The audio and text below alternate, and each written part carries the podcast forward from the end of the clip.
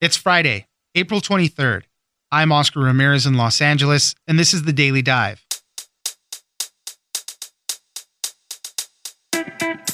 After the guilty verdicts in the George Floyd murder case, a lot of attention has been turned to what's next.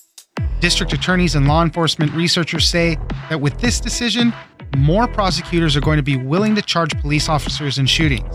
With increased attention to police misconduct in this high profile conviction, prosecutors may be more aggressive in these cases. Dan Frosch, reporter at the Wall Street Journal, joins us for what to expect. Next, fake doses of the Pfizer vaccine have been spotted in Mexico and Poland as criminals take advantage of the high demand across the world. There's no indication that this is happening in the US, so no need to worry. But investigators said about 80 people in Mexico got fake shots, and in Poland, vials that were labeled as vaccine contained anti wrinkle treatment. Jared Hopkins, pharma reporter at the Wall Street Journal, joins us for these counterfeit vaccines. Finally, President Biden has announced new climate goals in an effort to convince the world that the U.S. is once again a leader when combating climate change. Biden announced that the country will aim to cut its greenhouse gas emissions by 50 to 52 percent below 2005 levels and wants to do it by 2030. Andrew Freedman, climate and energy reporter at Axios, joins us for more. It's news without the noise. Let's dive in. We should not mistake a guilty verdict in this case as evidence that the persistent problem of police misconduct has been solved or that the divide between law enforcement and so many of the communities they serve has been bridged. It has not. Joining us now is Dan Frosch, reporter at the Wall Street Journal. Thanks for joining us, Dan. My pleasure. A lot of people are looking toward what's next after the Derek Chauvin verdict. As a reminder, he was found guilty on all three counts second degree, third degree murder, and second degree manslaughter. So people are looking at what's next, and a lot of district attorneys and law enforcement researchers are saying that this might uh, make prosecutors more willing to charge police officers when it comes to shootings and deaths and things like that and excessive use of force cases. So, Dan, tell us a little bit about what we're seeing out there. I think we have to remember that this case is really unusual in terms of the conviction that was uh, won by the prosecutors. It is very rare to get a conviction in a fatal shooting involving police officers. Of the 140 cops who were charged in fatal shootings since 2005, only seven were convicted of murder, and, and 37 were convicted of lesser crimes, according to a, uh, a at Bowling Green State University. So it's exceedingly rare to get one of these convictions. But I think what we're seeing is that because of a confluence of factors, greater public awareness around alleged police misconduct, video incidents like this one, and the sense that there is greater pressure on district attorneys, who we have to remember are, by and large elected, that we will see more action in terms of some of these DAs deciding to prosecute police officers because they think they might be able to get a conviction in the wake of the Chauvin case. Uh, you were mentioning some of the numbers 140 police officers charged in fatal shootings since 2005 only seven convicted of mm-hmm. murder. We're seeing about a thousand deadly police shootings a year, according to some of those Bowling Green State University numbers. So that just kind mm-hmm. of illustrates even how few charges we get out of it. And a lot of it is because there's very high standards for charging police. They're giving a lot of leeway to use force when they're encountering the public for a variety of reasons, you know, their safety, the safety of others, and all that. That's absolutely right. And, you know, we have to remember that usually in these cases, we will see sort of split second decisions made by law enforcement. And maybe that decision is right and maybe that decision is wrong. But law enforcement in general in these cases have been able to successfully use that sort of defense to preclude any convictions or even charges. The Chauvin case was different because obviously there was no split second decision. Chauvin sat kneeled on George Floyd for over nine minutes. There was no imminent fear of danger or any of the other reasons that police officers accused of misconduct in fatal shootings often use. So this case is different in that regard. But in terms of your larger point, yes, there are very few convictions because law enforcement are given a wide latitude in terms of the powers they have to protect life and their own ability to use deadly force. So tell me a little bit more about kind of the ebb and flow of how we see these charges come through because you made note in your article about the death of Michael Brown in Ferguson in 2014 mm-hmm. and after that we did see a rise in officers being charged Then it kind of tapered back off. And then obviously George Floyd happened. And then, you know, so they expect that this might even happen more. That's absolutely right. I mean, and the same goes for sort of police reform legislation. We see this ebb and flow of prosecutions, police reform legislation around high profile incidents when there is pressure on politicians, there's pressure on district attorneys, who, as I mentioned before, are elected, to take action. And when the public raises its voice collectively, as we saw last summer, that pressure builds. And then, you know, the challenge is when that public pressure dissipates, we sort of revert back to where things were before. And so you don't necessarily see prosecutors perhaps taking a harder look at some of these cases because you know, prosecutors will only press charges in cases where they think they can earn a conviction. And whether or not cases move forward often time depends on the public consciousness at a particular moment in history and any sort of recent precedent in cases like the George Floyd case, like what we're seeing now, which experts think could potentially, at least in the short term, lead to a rise in prosecutions of officers.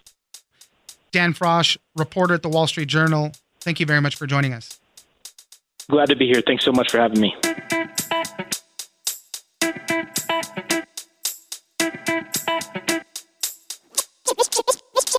And then in Poland, there was uh, vaccines or, or, or purported vaccine that was recovered in a man's apartment. And that made its way to Pfizer's laboratory here in the U.S. for testing, uh, where Pfizer also determined that it was not authentic. Joining us now is Jared Hopkins, pharma reporter at the Wall Street Journal.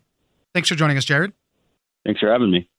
We've been talking a little bit about fraud when it comes to vaccines recently on the podcast. We were talking about vaccination card fraud, you know, people selling these bogus vaccination cards or blank vaccination cards. But now we're also seeing something with regards to actual fake doses of the vaccine. And luckily, this isn't something that we have to worry about here in the United States with these cases that we're going to talk about happened abroad. But Pfizer was able to identify some fake COVID 19 shots in Mexico and Poland. So, uh, you know, the demand is high in a lot of places in the world. And, you know, you got to watch out for these scams. So, Jared, tell us a little bit about what Pfizer found out with some of their phony vaccine shots. Pfizer has so far identified in Mexico and Poland the first confirmed examples of the counterfeit of its COVID vaccine that it developed with uh, BioNTech. So in Mexico, what happened was there were about 80 people in a clinic who apparently received a, a fake vaccine. They were being charged $1,000 a dose. Nobody appears to have been harmed in that case. But Pfizer did internal testing. They received the vials and the substance and they ship it up to their laboratory in uh, Connecticut and they have chemists and, and other sort of scientists sort of do some testing and uh, analysis to determine that it's not the real vaccine. And then in Poland, there was uh, vaccines or, or, or purported vaccine that was recovered in a man's apartment. And that made its way to Pfizer's laboratory here in the U.S. for testing, uh, where Pfizer also determined that it was not authentic. Now, in the case of Mexico, they said that they found the vials in like a beach style beer cooler. The numbers that were on the doses, uh, you know, the lot numbers and all that didn't match to what was sent to Mexico, also had wrong expiration dates. So those were other telltale signs. In Poland, it was a little weirder because they said that it could have been anti wrinkle medication or treatment or something that was in those vials.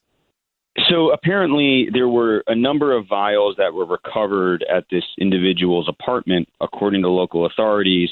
There were some vials that were labeled as the Pfizer vaccine. There were also containers that appeared to have contained an anti wrinkle treatment. So, what might have happened is that the anti wrinkle treatment bottles were relabeled as the COVID vaccine. Uh, that's possible. What Pfizer did find when they did their testing was that the vaccine likely contained a substance that is often found in anti wrinkle treatments. So these are the first cases that we know of these counterfeit vaccines, uh, as we mentioned, Mexico and Poland. But they've already shut down at least the government and, and the uh, arm that's investigating these for Department of Homeland Security. They've shut down a ton of websites already, at least that were saying they either have vaccines or trying to maybe get people's personal information. I think that part of it is is what they were most concentrated on those types of websites. So they've already shut down a few of those things. If you step back for a second, the U.S. government and other agencies around the world, since the pandemic began, have been investigating pandemic related fraud. And we're talking about anything from testing kits that are phony to masks to sort of um, uh, PPE, personal protective equipment. And then, sort of at some point last year in the U.S., uh, federal agency, Department of Homeland Security, a, a part of that, shifted to focus on vaccines, which were then still being tested. And then what eventually began to crop up are online websites that often are pretending or casting themselves falsely to be representatives of the pharmaceutical companies like Pfizer or Moderna, another vaccine maker. And what they're looking for is they're looking for personal information from people to submit financial information. There is no product that's going to be shipped. There's no vaccine. There's no counterfeit vaccine. This is just a, a good old fashioned online scam where you just have to persuade people. And so those have been very, very common. There's been a number that have been shut down and seized by the government. And now, when there's actual physical counterfeit vaccines, what security experts say is we're sort of like entering into a next natural phase that was sort of expected after sort of online scamming yeah. starts. We've talked about this before about the intense security surrounding the vaccines, at least here in the United States and other places too. But, you know, it's easier to distribute these fake COVID vaccines, these counterfeits, than it would be to steal the legitimate ones and get those out to people. The security around the actual vaccines is very intense right now. And the measures include dummy trucks, you know, to sort of throw off thieves of, of where the vaccines are being transported. And in the U.S., they're being transported under under tight security with law enforcement protection. Pfizer is is tracking and their vaccines with special tracking devices, as is like UPS and FedEx. So, so we haven't really seen you know thieves going after these vaccines. But you get into counterfeiting, particularly outside the United States. Counterfeiting is sort of a booming business uh, in Europe and, and, Latin America, counterfeiting prescription drugs, expensive cancer drugs, uh, for example, and, and other sorts of the like. And it's uh, you know 200 billion dollar industry here for criminals, and COVID vaccines are sort of just the latest opportunity for that, particularly because the vaccines are in high demand. There's limited supply, and in particularly in countries that have a history of prescription drug counterfeiting, is where people are very vulnerable. Jared Hopkins, pharma reporter at the Wall Street Journal. Thank you very much for joining us. Thanks for having me.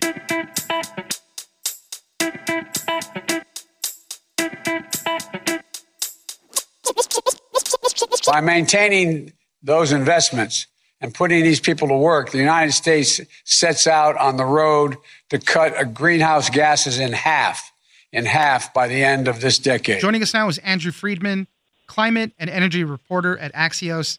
Thanks for joining us, Andrew. Thanks for having me.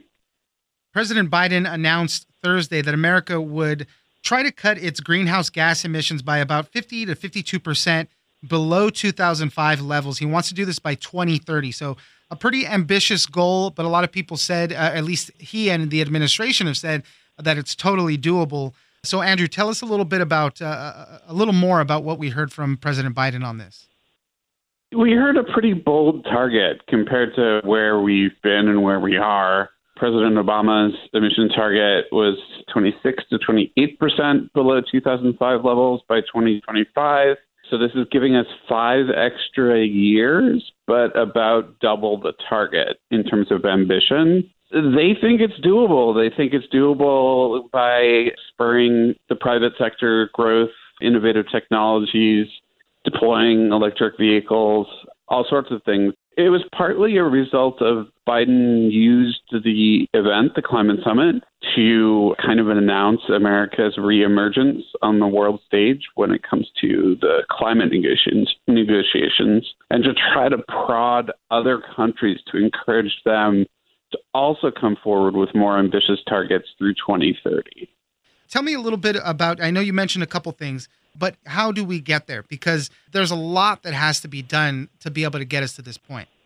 It is essentially a whole scale retooling of the American economy. Now, that sounds really, really lofty and scary. However, you know, there's a lot of things that are being done anyway in terms of just technological innovation. Electric vehicles are going to become cheaper than traditional cars sometime in the next 10 years. So they're trying to move that up to make it in the more near future. It means decarbonizing the power sector, which they already had a goal for. Basically, what they did was they went out and talked to people who study different sectors of the economy. So, different government agencies and private sector groups, and you know, everyone from airline executives to the heads of major oil companies to try to figure out what they thought was ambitious and doable for their domain. So the airlines thought that they could reduce by X amount. The power plant operators thought they could reduce by Y amount. And then if you add all of those up, you get to something like this particular target. What they didn't say was what depended on congressional action and what depended on what might depend on regulatory action. So they were vague on those details. I did have a question though. How does the pandemic fit into all of this? Because we saw global emissions fall in 2020. The world stopped for a period of weeks, it seemed like, or, or even longer, right? People weren't driving, people weren't traveling, all of that. And we're already on track to rebound after this decline. So, how, how does this all figure into that? We are on track to rebound after the decline. I think it's humbling when you look at what happened uh, with the world kind of stopping activities in many different parts of the world, and then think, okay, well, that caused the 7 to 8% global emissions drop. And now we're ticking back up quickly. right. So it demonstrated what was possible by stopping in this awful way and showed where we're still going in business as usual sort of course of action. In a way, it showed the enormity of the challenge that we're facing because it didn't result in even deeper emissions and it's resulting in, in this particular upswing too. What do we do about other countries? Because you know, you mentioned how this is kind of putting the US back on the world stage when it comes to climate, but we also have huge emitters in China and India. And I think China hasn't even fully confirmed, you know, what they want to do by 2030, things like that. So, uh, you know, how do we push these other countries to also enact action? Probably the best approach is to try to keep diplomatic channels open. John Kerry's initiatives of actually going over there and talking to them and trying to separate climate out from the areas that we have a lot of tension with them over seems to be what the approach is right now. With India, they're trying to do things like partnerships for technological innovation, trying to get them to more quickly adopt solar energy, skipping over more coal plants.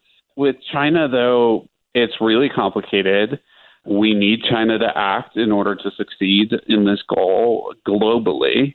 China recognizes that they have this issue. They have domestic reasons to act. They did say a vague new commitment starting to curtail their coal consumption by 2030, but their target is carbon neutrality by 2060. So they do have goals. They are actually the world leader in solar technology. They're a world leader in a lot of the things that we need for clean tech. So the argument that well, we need China and India to act and they're not doing anything is one that's commonly heard on Capitol Hill. And it's not quite true.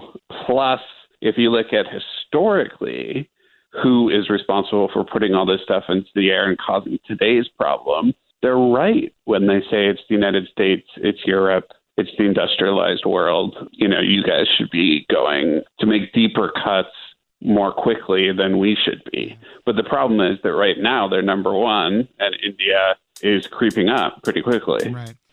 Andrew Freedman, climate and energy reporter at Axios. Thank you very much for joining us. Thank you for having me.